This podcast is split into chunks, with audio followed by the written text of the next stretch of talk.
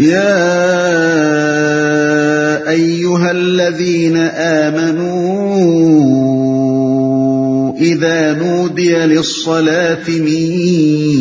يوم فاسعوا دین ذكر الله وذروا البيع ذلكم خير لكم کمرک كنتم تعلمون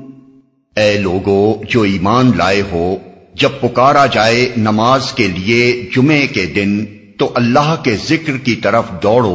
اور خرید و فروخت چھوڑ دو یہ تمہارے لیے زیادہ بہتر ہے اگر تم جانو جمعے کے دن اس فقرے میں تین باتیں خاص طور پر توجہ طلب ہیں ایک یہ کہ اس میں نماز کے لیے منادی کرنے کا ذکر ہے دوسرے یہ کہ کسی ایسی نماز کی منادی کا ذکر ہے جو خاص طور پر صرف جمعے کے دن ہی پڑھی جانی چاہیے تیسرے یہ کہ ان دونوں چیزوں کا ذکر اس طرح نہیں کیا گیا ہے کہ تم نماز کے لیے منادی کرو اور جمعے کے روز ایک خاص نماز پڑھا کرو بلکہ انداز بیان اور سیاق و سباق صاف بتا رہا ہے کہ نماز کی منادی اور جمعے کی مخصوص نماز دونوں پہلے سے جاری تھیں البتہ لوگ یہ غلطی کر رہے تھے کہ جمعے کی منادی سن کر نماز کے لیے دوڑنے میں تساہل برتتے تھے اور خرید و فروخت کرنے میں لگے رہتے تھے اس لیے اللہ تعالیٰ نے یہ آیت صرف اس غرض کے لیے نازل فرمائی کہ لوگ اس منادی اور اس خاص نماز کی اہمیت محسوس کریں اور فرض جان کر اس کی طرف دوڑیں ان تینوں باتوں پر اگر غور کیا جائے تو ان سے یہ اصولی حقیقت قطعی طور پر ثابت ہو جاتی ہے کہ اللہ تعالیٰ رسول اللہ صلی اللہ علیہ وسلم کو کچھ ایسے احکام بھی دیتا تھا جو قرآن میں نازل نہیں ہوئے اور وہ احکام بھی اسی طرح واجب الاطاعت تھے جس طرح قرآن میں نازل ہونے والے احکام نماز کی منادی وہی اذان ہے جو آج ساری دنیا میں ہر روز پانچ وقت ہر مسجد میں دی جا رہی ہے مگر قرآن میں کسی جگہ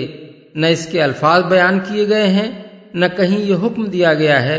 کہ نماز کے لیے لوگوں کو اس طرح پکارا کرو یہ چیز رسول اللہ صلی اللہ علیہ وسلم کی مقرر کردہ ہے قرآن میں دو جگہ صرف اس کی توثیق کی گئی ہے ایک اس آیت میں دوسرے سورہ معدہ کی آیت اٹھاون میں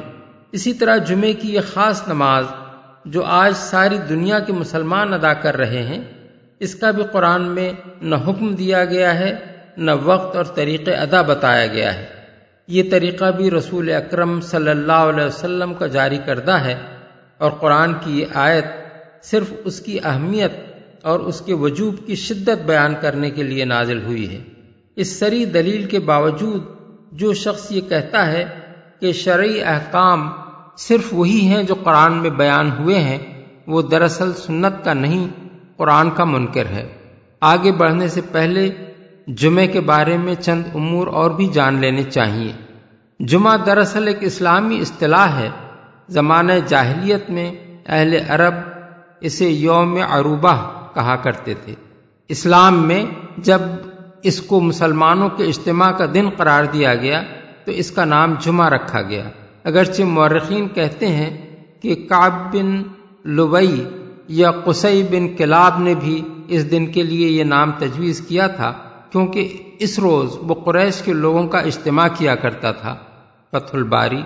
لیکن اس کے اس فعل سے قدیم نام تبدیل نہیں ہوا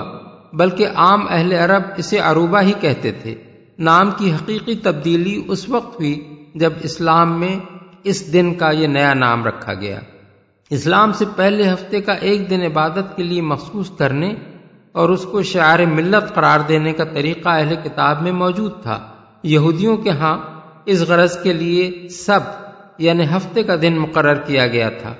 کیونکہ اسی دن اللہ تعالیٰ نے بنی اسرائیل کو فرعون کی غلامی سے نجات دی تھی عیسائیوں نے اپنے آپ کو یہودیوں سے ممیز کرنے کے لیے اپنا شعار ملت اتوار کا دن قرار دیا اگرچہ اس کا کوئی حکم نہ حضرت عیسیٰ نے دیا تھا نہ انجیل میں کہیں اس کا ذکر آیا ہے لیکن عیسائیوں کا عقیدہ یہ ہے کہ سلیب پر جان دینے کے بعد حضرت عیسیٰ اسی روز قبر سے نکل کر آسمان کی طرف گئے تھے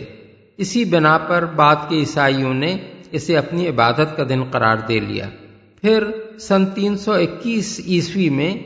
رومی سلطنت نے ایک حکم کے ذریعے سے اس کو عام تعطیل کا دن مقرر کر دیا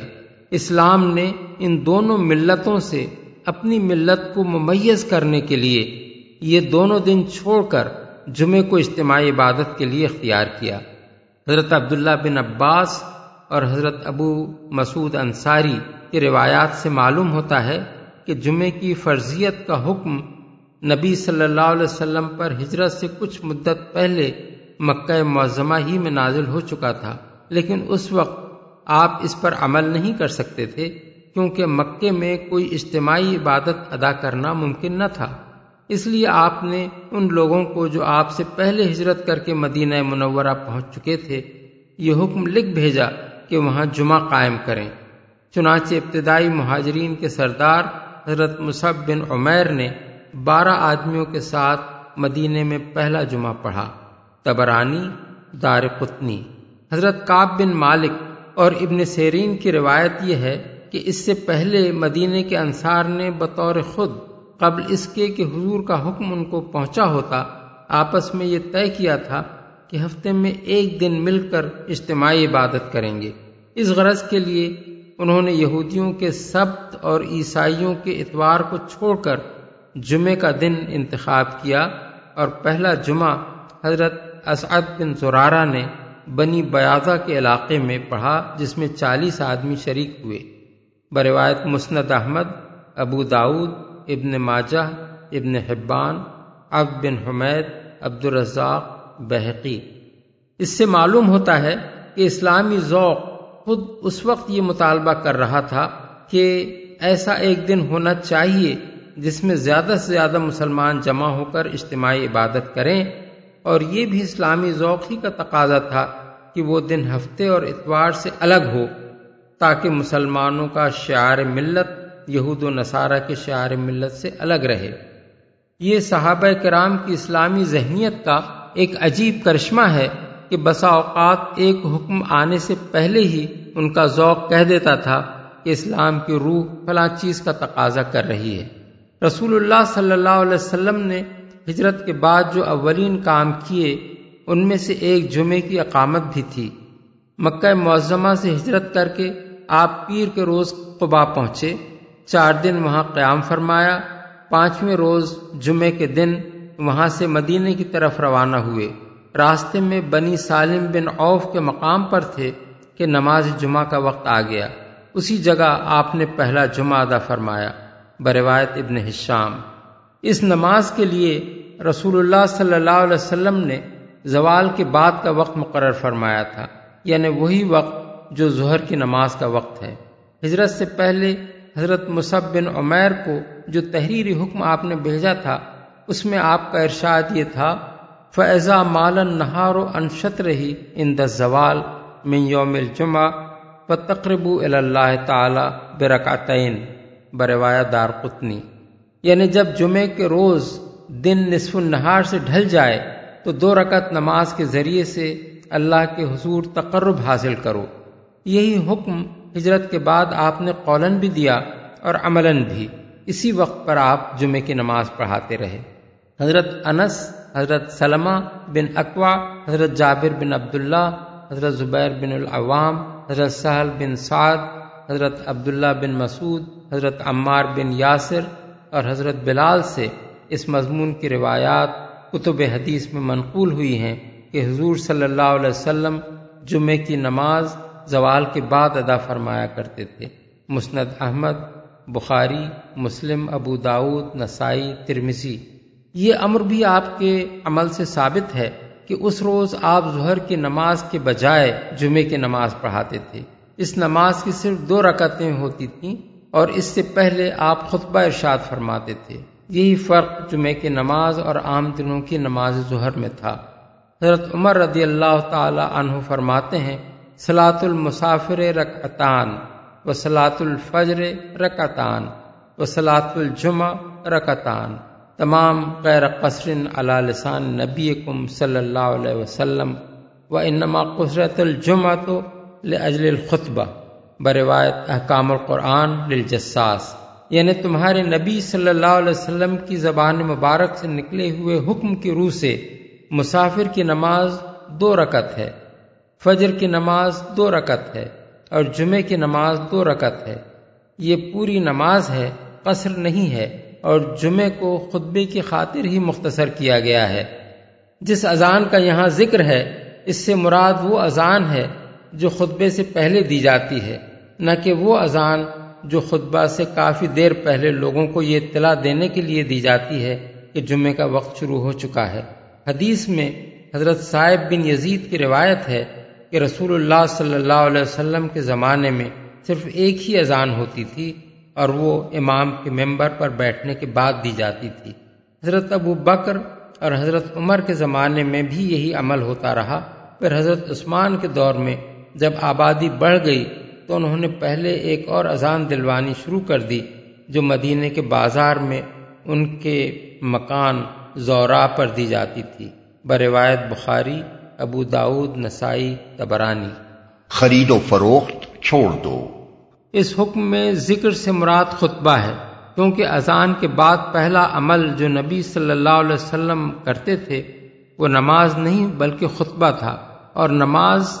آپ ہمیشہ خطبے کے بعد عطا فرماتے تھے حضرت ابو حریرہ کی روایت ہے کہ رسول اللہ صلی اللہ علیہ وسلم نے فرمایا جمعے کے روز ملائکہ ہر آنے والے کا نام اس کی آمد کی ترتیب کے ساتھ لکھتے جاتے ہیں پھر ایزا خرج الامام حضرت الملائکت یستم ذکر جب امام خطبہ دینے کے لیے نکلتا ہے تو وہ نام لکھنے بند کر دیتے ہیں اور ذکر یعنی خطبہ سننے میں لگ جاتے ہیں بروایت مسند احمد بخاری مسلم ابو داود ترمزی نسائی اس حدیث سے بھی معلوم ہوا کہ ذکر سے مراد خطبہ ہے خود قرآن کا بیان بھی اسی کی طرف اشارہ کر رہا ہے پہلے فرمایا فساؤ الا ذکر اللہ خدا کے ذکر کی طرف دوڑو پھر آگے چل کر فرمایا فیضا قدیت سلاۃ فن تشروف العرد جب نماز پوری ہو جائے تو زمین میں پھیل جاؤ اس سے معلوم ہوا کہ جمعے کے روز عمل کی ترتیب یہ ہے کہ پہلے ذکر اللہ پھر نماز مفسرین کا بھی اس پر اتفاق ہے کہ ذکر سے مراد یا تو خطبہ ہے یا پھر خطبہ اور نماز دونوں خطبے کے لیے ذکر اللہ کا لفظ استعمال کرنا خود یہ معنی رکھتا ہے کہ اس میں وہ مضامین ہونے چاہیے جو اللہ کی یاد سے مناسبت رکھتے ہوں مثلا اللہ کی حمد و ثنا اس کے رسول صلی اللہ علیہ وسلم پر درود و سلاد اور اس کے احکام اور اس کی شریعت کے مطابق عمل کی تعلیم و تلقین اس سے ڈرنے والے نیک بندوں کی تعریف وغیرہ اسی بنا پر زمخشری نے کشاف میں لکھا ہے کہ خطبے میں ظالم حکمرانوں کی ثنا یا ان کا نام لینا اور ان کے لیے دعا کرنا ذکر اللہ سے کوئی دور کی مناسبت بھی نہیں رکھتا بلکہ یہ تو ذکر الشیطان ہے اللہ کے ذکر کی طرف دوڑوں کا مطلب یہ نہیں ہے کہ بھاگتے ہوئے آؤ بلکہ اس کا مطلب یہ ہے کہ جلدی سے جلدی وہاں پہنچنے کی کوشش کرو اردو زبان میں بھی ہم دوڑ دھوپ کرنا بھاگ دوڑ کرنا سرگرم کوشش کے معنی میں بولتے ہیں نہ کہ بھاگنے کے معنی میں اسی طرح عربی میں بھی سعی کے معنی بھاگنے ہی کے نہیں ہیں قرآن میں اکثر مقامات پر سعی کا لفظ کوشش اور جد جہد کے معنی میں استعمال ہوا ہے مثلا لئی سل انسان اللہ ما سا و من اراد الآخرتا و سا یہا فلما بالغ ماحسا و ایزا طول سآفل اردل یوس دفیحہ مفسرین نے بھی بال اتفاق اس کو اہتمام کے معنی میں لیا ہے ان کے نزدیک سعی یہ ہے کہ آدمی اذان کی آواز سن کر فوراً مسجد پہنچنے کی فکر میں لگ جائے اور معاملہ صرف اتنا ہی نہیں ہے حدیث میں بھاگ کر نماز کے لیے آنے کی صاف صاف ممانعت وارد ہوئی ہے حضرت ابو حریرہ کی روایت ہے کہ رسول اللہ صلی اللہ علیہ وسلم نے فرمایا جب نماز کھڑی ہو تو اس کی طرف سکون وقار کے ساتھ چل کر آؤ بھاگتے ہوئے نہ آؤ پھر جتنی نماز بھی مل جائے اس میں شامل ہو جاؤ اور جتنی چھوٹ جائے اسے بعد میں پورا کر لو سیاست کا حضرت ابو قطادہ انصاری فرماتے ہیں ایک مرتبہ ہم حضور کے پیچھے نماز پڑھ رہے تھے کہ یکایک لوگوں کے بھاگ بھاگ کر چلنے کی آواز آئی نماز ختم کرنے کے بعد حضور نے ان لوگوں سے پوچھا یہ کیسی آواز تھی ان لوگوں نے عرض کیا ہم نماز میں شامل ہونے کے لیے بھاگ کر آ رہے تھے فرمایا ایسا نہ کیا کرو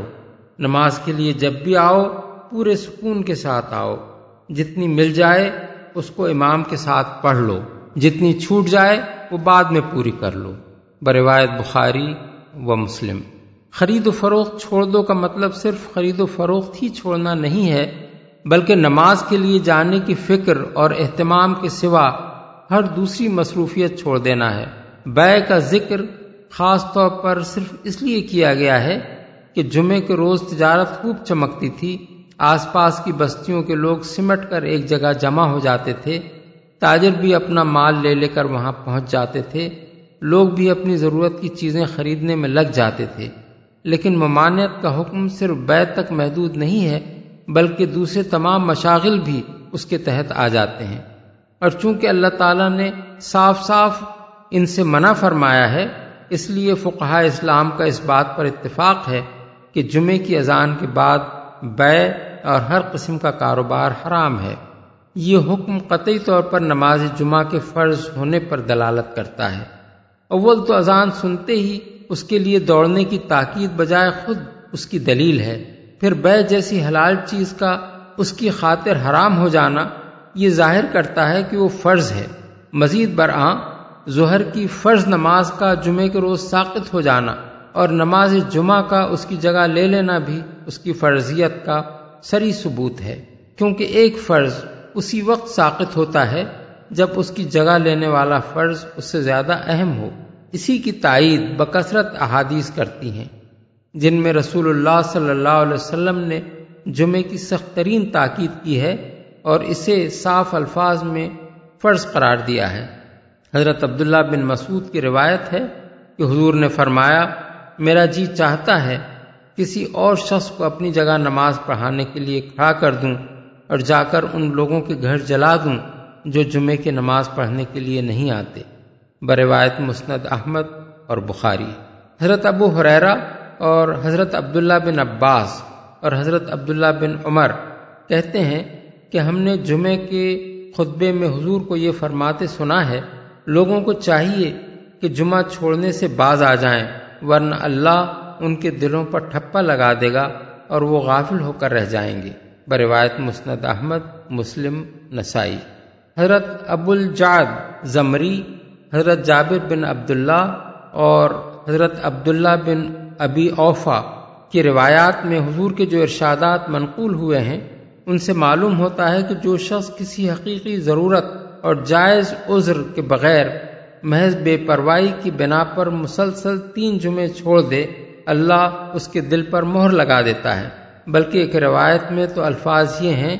کہ اللہ اس کے دل کو منافق کا دل بنا دیتا ہے بروایت مسنط احمد ابو داود نسائی ترمزی ابن ماجہ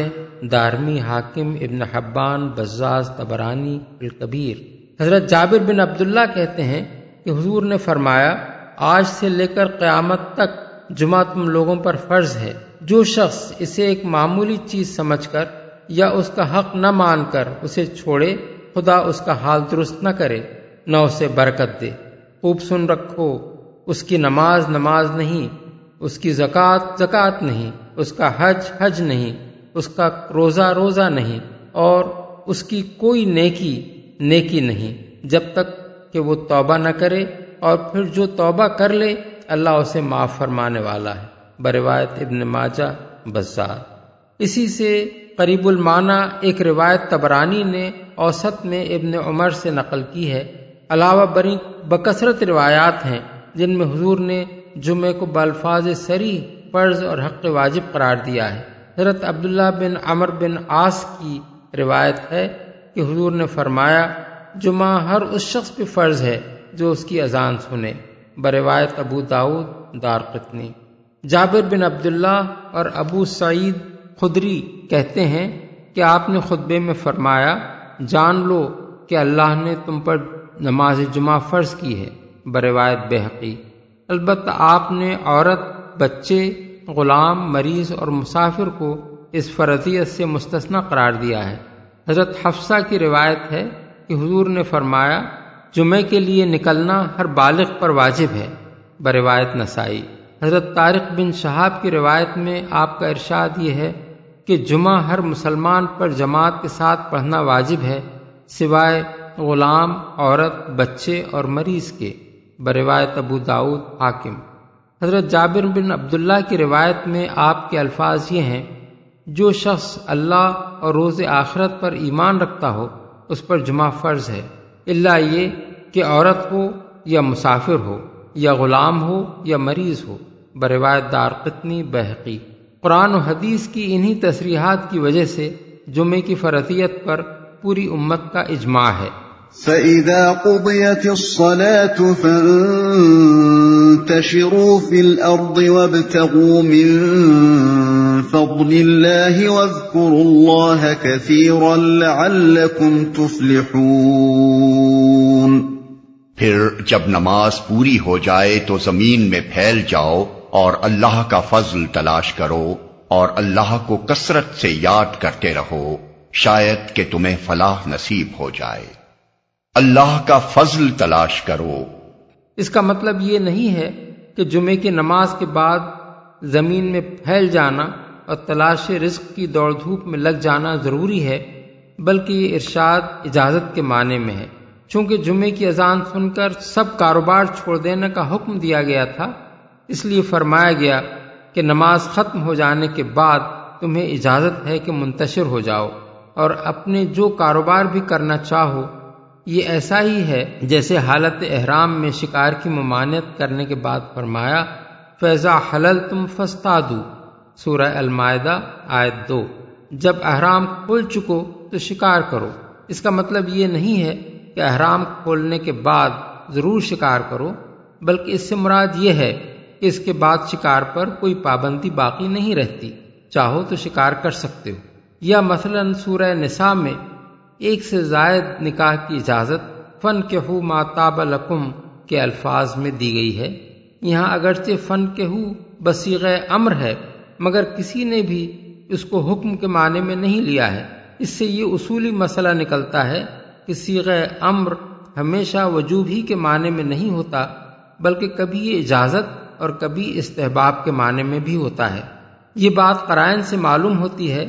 کہ کہاں یہ حکم کے معنی میں ہے اور کہاں اجازت کے معنی میں اور کہاں اس سے مراد یہ ہوتی ہے کہ اللہ کو ایسا کرنا پسند ہے لیکن یہ مراد نہیں ہوتی کہ یہ فعل فرض و واجب ہے خود اسی فقرے فقرے کے بعد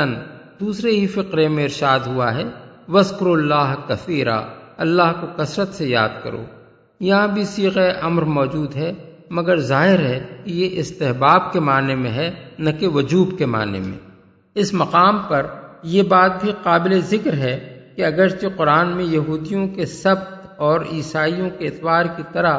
جمعے کو عام تعطیل کا دن قرار نہیں دیا گیا ہے لیکن اس امر سے کوئی شخص بھی انکار نہیں کر سکتا کہ جمعہ ٹھیک اسی طرح مسلمانوں کا شعار ملت ہے جس طرح ہفتہ اور اتوار یہودیوں اور عیسائیوں کے شعار ملت ہیں اگر ہفتے میں کوئی ایک دن عام تعطیل کے لیے مقرر کرنا ایک تمدنی ضرورت ہو تو جس طرح یہودی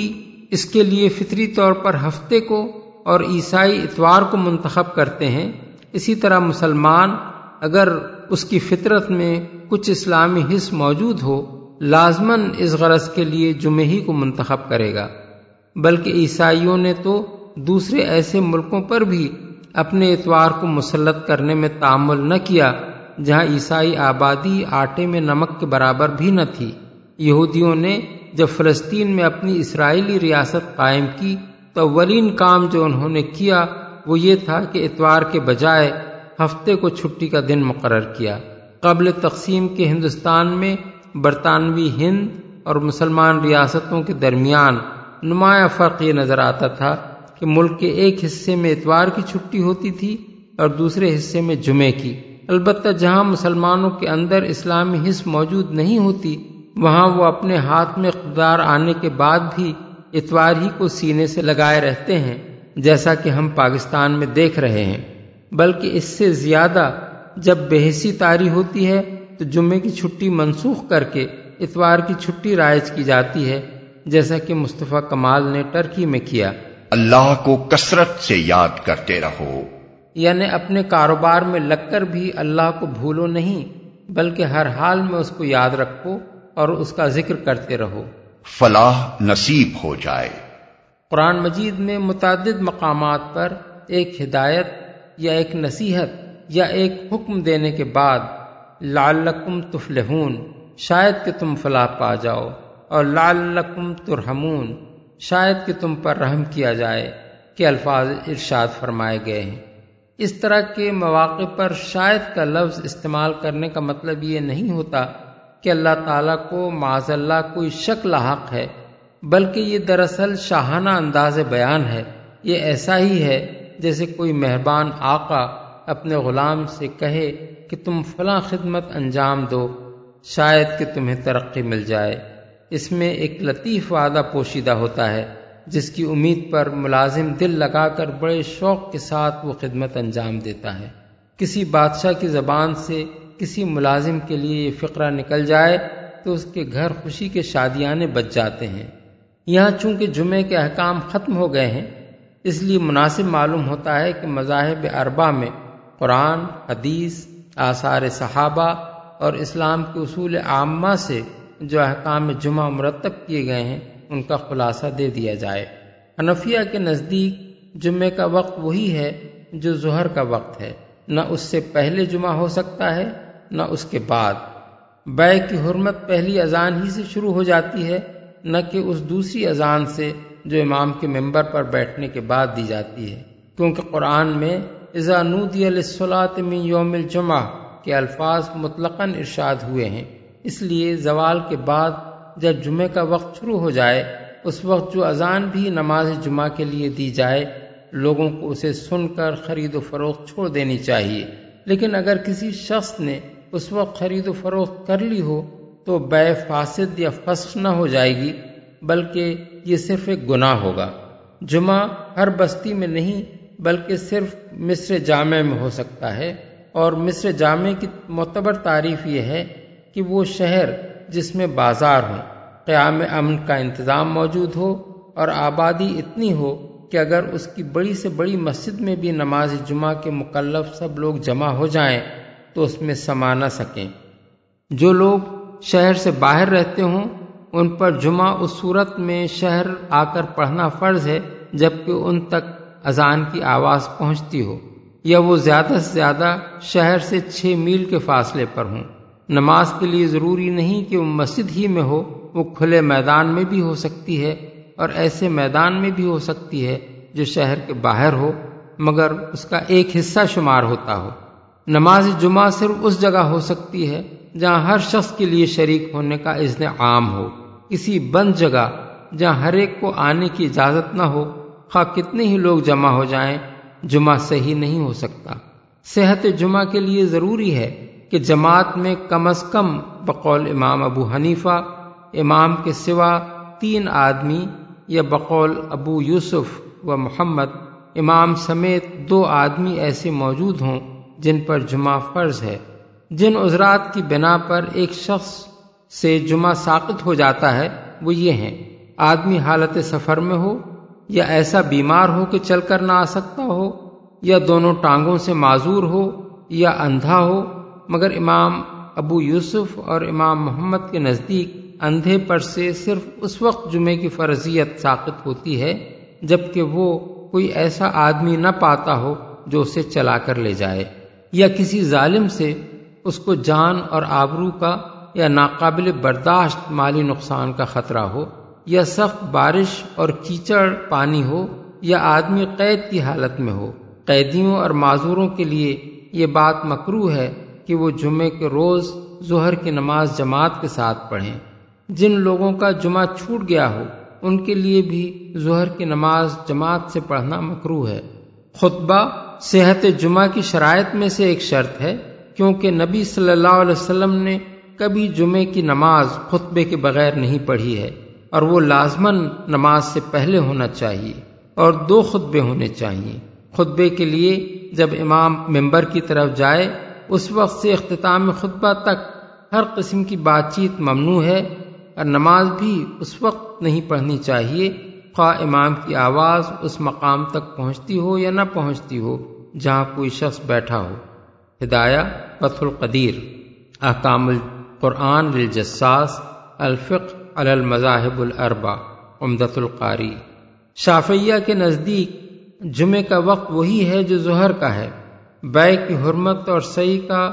وجوب اس وقت سے شروع ہوتا ہے جب دوسری اذان ہو یعنی وہ اذان جو امام کے ممبر پر بیٹھنے کے بعد دی جاتی ہے تاہم اگر کوئی شخص اس وقت بے کرے تو وہ فسٹ نہیں ہوتی جمعہ ہر اس بستی میں ہو سکتا ہے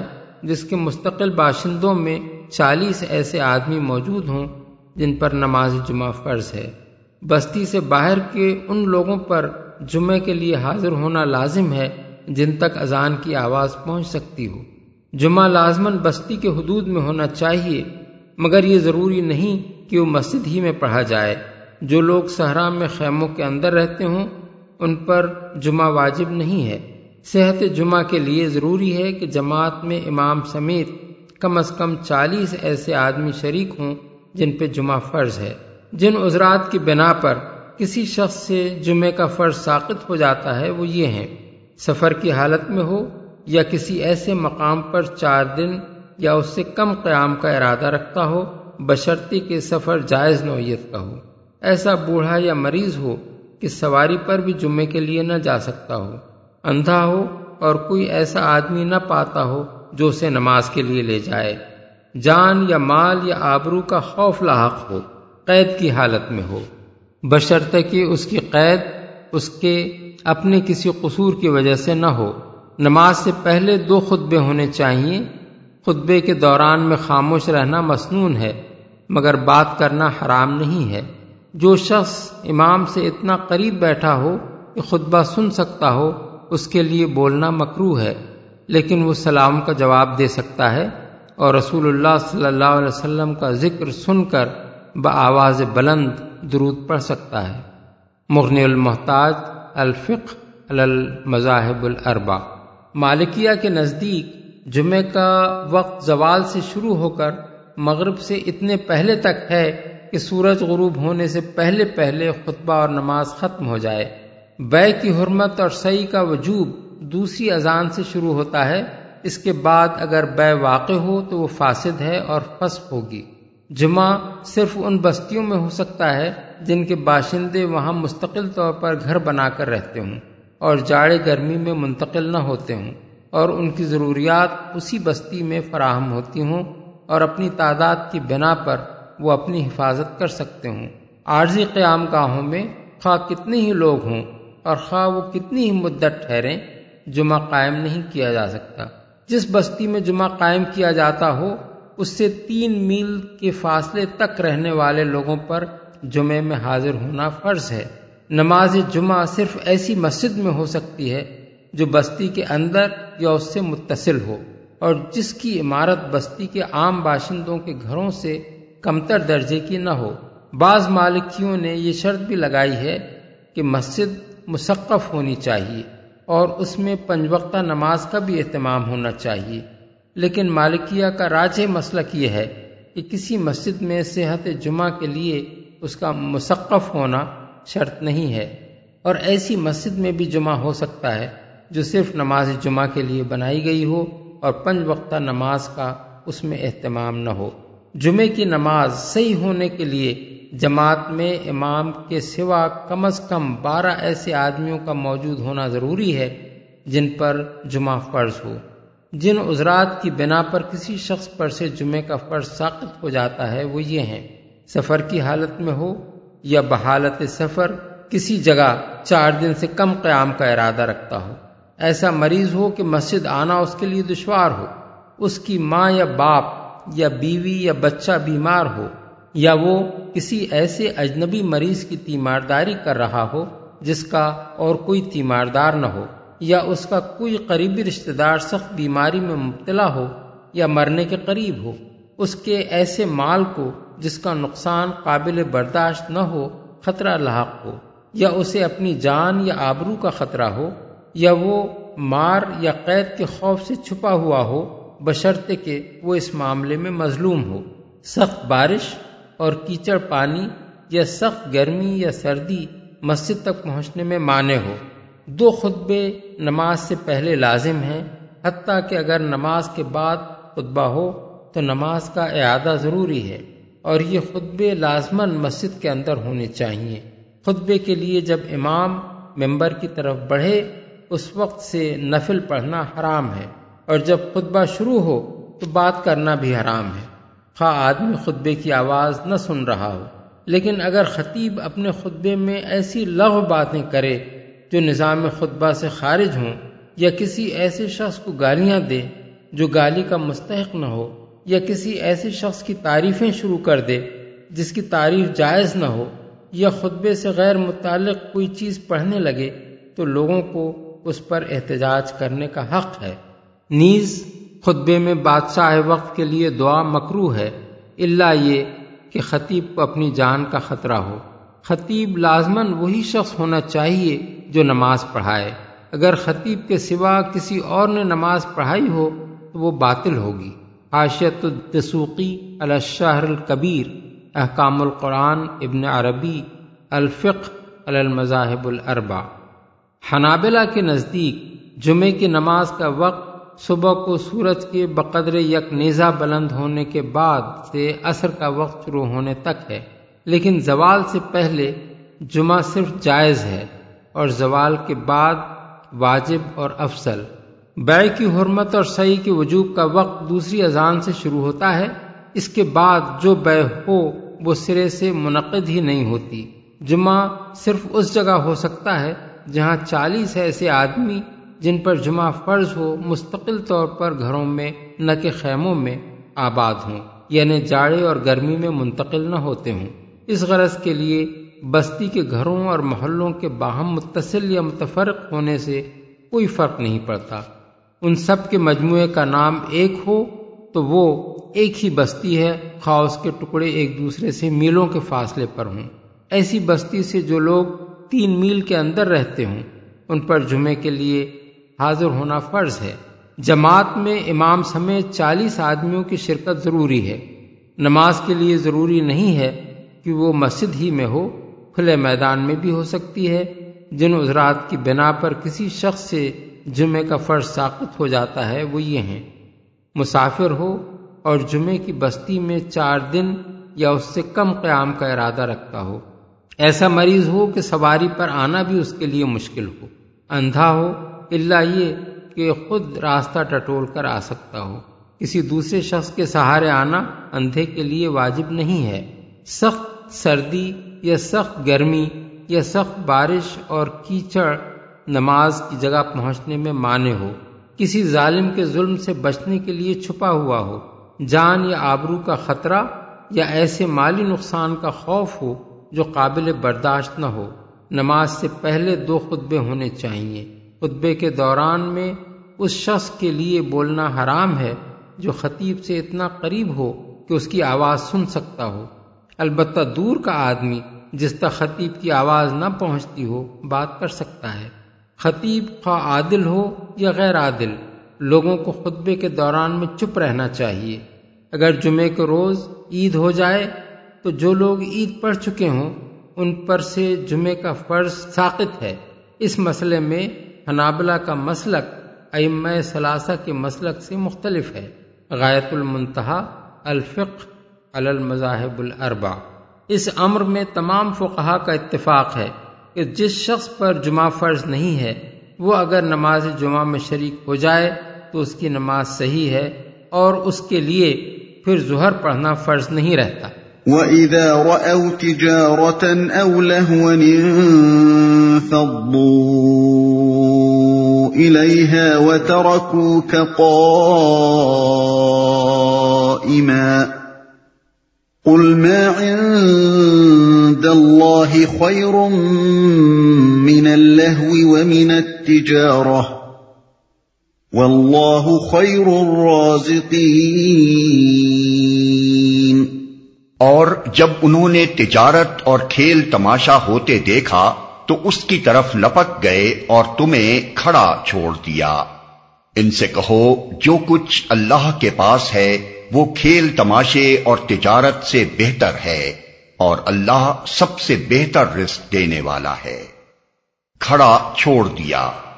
یہ ہے وہ واقعہ جس کی وجہ سے اوپر کی آیات میں جمعے کے احکام ارشاد فرمائے گئے ہیں اس کا قصہ جو کتب حدیث میں حضرت جابر بن عبداللہ حضرت عبداللہ بن عباس حضرت ابو حریرا حضرت ابو مالک اور حضرات حسن بصری ابن زید قطادہ اور مقاتل بن حیان سے منقول ہوا ہے یہ ہے کہ مدینہ طیبہ میں شام سے ایک تجارتی قافلہ عین نماز جمعہ کے وقت آیا اور اس نے ڈھول تاشے بجانے شروع کیے تاکہ بستی کے لوگوں کو اس کی آمد کی اطلاع ہو جائے رسول اللہ صلی اللہ علیہ وسلم اس وقت خطبہ ارشاد فرما رہے تھے ڈھول تاشوں کی آوازیں سن کر لوگ بے چین ہو گئے اور بارہ آدمیوں کے سوا باقی سب بقی کی طرف دوڑ گئے جہاں قافلہ اترا ہوا تھا اس قصے کی روایات میں سب سے زیادہ معتبر روایت حضرت جابر بن عبداللہ کی ہے جسے امام احمد بخاری مسلم ترمزی ابو اوانا اب بن حمید ابو یعلا وغیرہ نے متعدد سندوں سے نقل کیا ہے اس میں اضطراب صرف یہ ہے کہ کسی روایت میں بیان کیا گیا ہے کہ یہ واقعہ نماز کی حالت میں پیش آیا تھا اور کسی میں یہ ہے کہ یہ اس وقت پیش آیا جب حضور خطبہ دے رہے تھے لیکن حضرت جابر اور دوسرے صحابہ و تابعین کی تمام روایات کو جمع کرنے سے صحیح بات یہ معلوم ہوتی ہے کہ یہ دوران خطبہ کا واقعہ ہے اور حضرت جابر نے جہاں یہ کہا ہے کہ یہ نماز جمعہ کے دوران میں پیش آیا وہاں دراصل انہوں نے خطبے اور نماز کے مجموعے پر نماز جمعہ کا اطلاق کیا ہے حضرت عبداللہ بن عباس کی روایت میں بیان کیا گیا ہے کہ اس وقت بارہ مردوں کے ساتھ سات عورتیں باقی رہ گئی تھیں ابن مرد قطادہ کا بیان ہے کہ بارہ مردوں کے ساتھ ایک عورت تھی ابن جریر ابن ابی حاتم دار قطنی کی ایک روایت میں چالیس افراد اور اب بن حمید کی روایت میں سات نفر بیان کیے گئے ہیں اور فرا نے آٹھ نفر لکھے ہیں لیکن یہ سب ضعیف روایات ہیں اور قطادہ کی یہ روایت بھی ضعیف ہے کہ اس طرح کا واقعہ تین مرتبہ پیش آیا تھا ابن جریر معتبر روایت حضرت عبداللہ بن جابر کی ہے جس میں باقی رہ جانے والوں کی تعداد بارہ بتائی گئی ہے اور قطادہ کی ایک روایت کے سوا باقی تمام صحابہ و تابعین کی روایات اس پر متفق ہیں کہ یہ واقعہ صرف ایک مرتبہ پیش آیا باقی رہ جانے والوں کے متعلق مختلف روایات کو جمع کرنے سے معلوم ہوتا ہے کہ ان میں حضرت ابو بکر حضرت عمر حضرت عثمان حضرت علی حضرت عبداللہ بن مسعود حضرت عمار بن یاسر حضرت سالم مولا حذیفہ اور حضرت جابر بن عبداللہ شامل تھے حافظ ابو یالا نے حضرت جابر بن عبداللہ کی جو روایت نقل کی ہے اس میں بیان کیا گیا ہے کہ جب لوگ اس طرح نکل کر چلے گئے اور صرف بارہ اصحاب باقی رہ گئے تو ان کو خطاب کر کے حضور نے فرمایا و لذی نفسی ہی لو تطابات تم لم من حتالم لسال بکم الوادی نارن اگر تم سب چلے جاتے اور ایک بھی باقی نہ رہتا تو یہ وادی آگ سے بہہ نکلتی اسی سے ملتا جلتا مضمون ابن مرد نے حضرت عبداللہ بن عباس سے اور ابن جریر نے قطادہ سے نقل کیا ہے شیعہ حضرات نے اس واقعے کو بھی صحابہ پر تان کرنے کے لیے استعمال کیا ہے وہ کہتے ہیں کہ صحابہ کی اتنی بڑی تعداد کا خطبے اور نماز کو چھوڑ کر تجارت اور کھیل تماشے کی طرف دوڑ جانا اس بات کا ثبوت ہے کہ وہ دنیا کو آخرت پر ترجیح دیتے تھے لیکن یہ ایک سخت بیجا اعتراض ہے جو صرف حقائق سے آنکھیں بند کر کے ہی کیا جا سکتا ہے دراصل یہ واقعہ ہجرت کے بعد قریبی زمانے ہی میں پیش آیا تھا اس وقت ایک طرف تو صحابہ کی اجتماعی تربیت ابتدائی مراحل میں تھی اور دوسری طرف کفار مکہ نے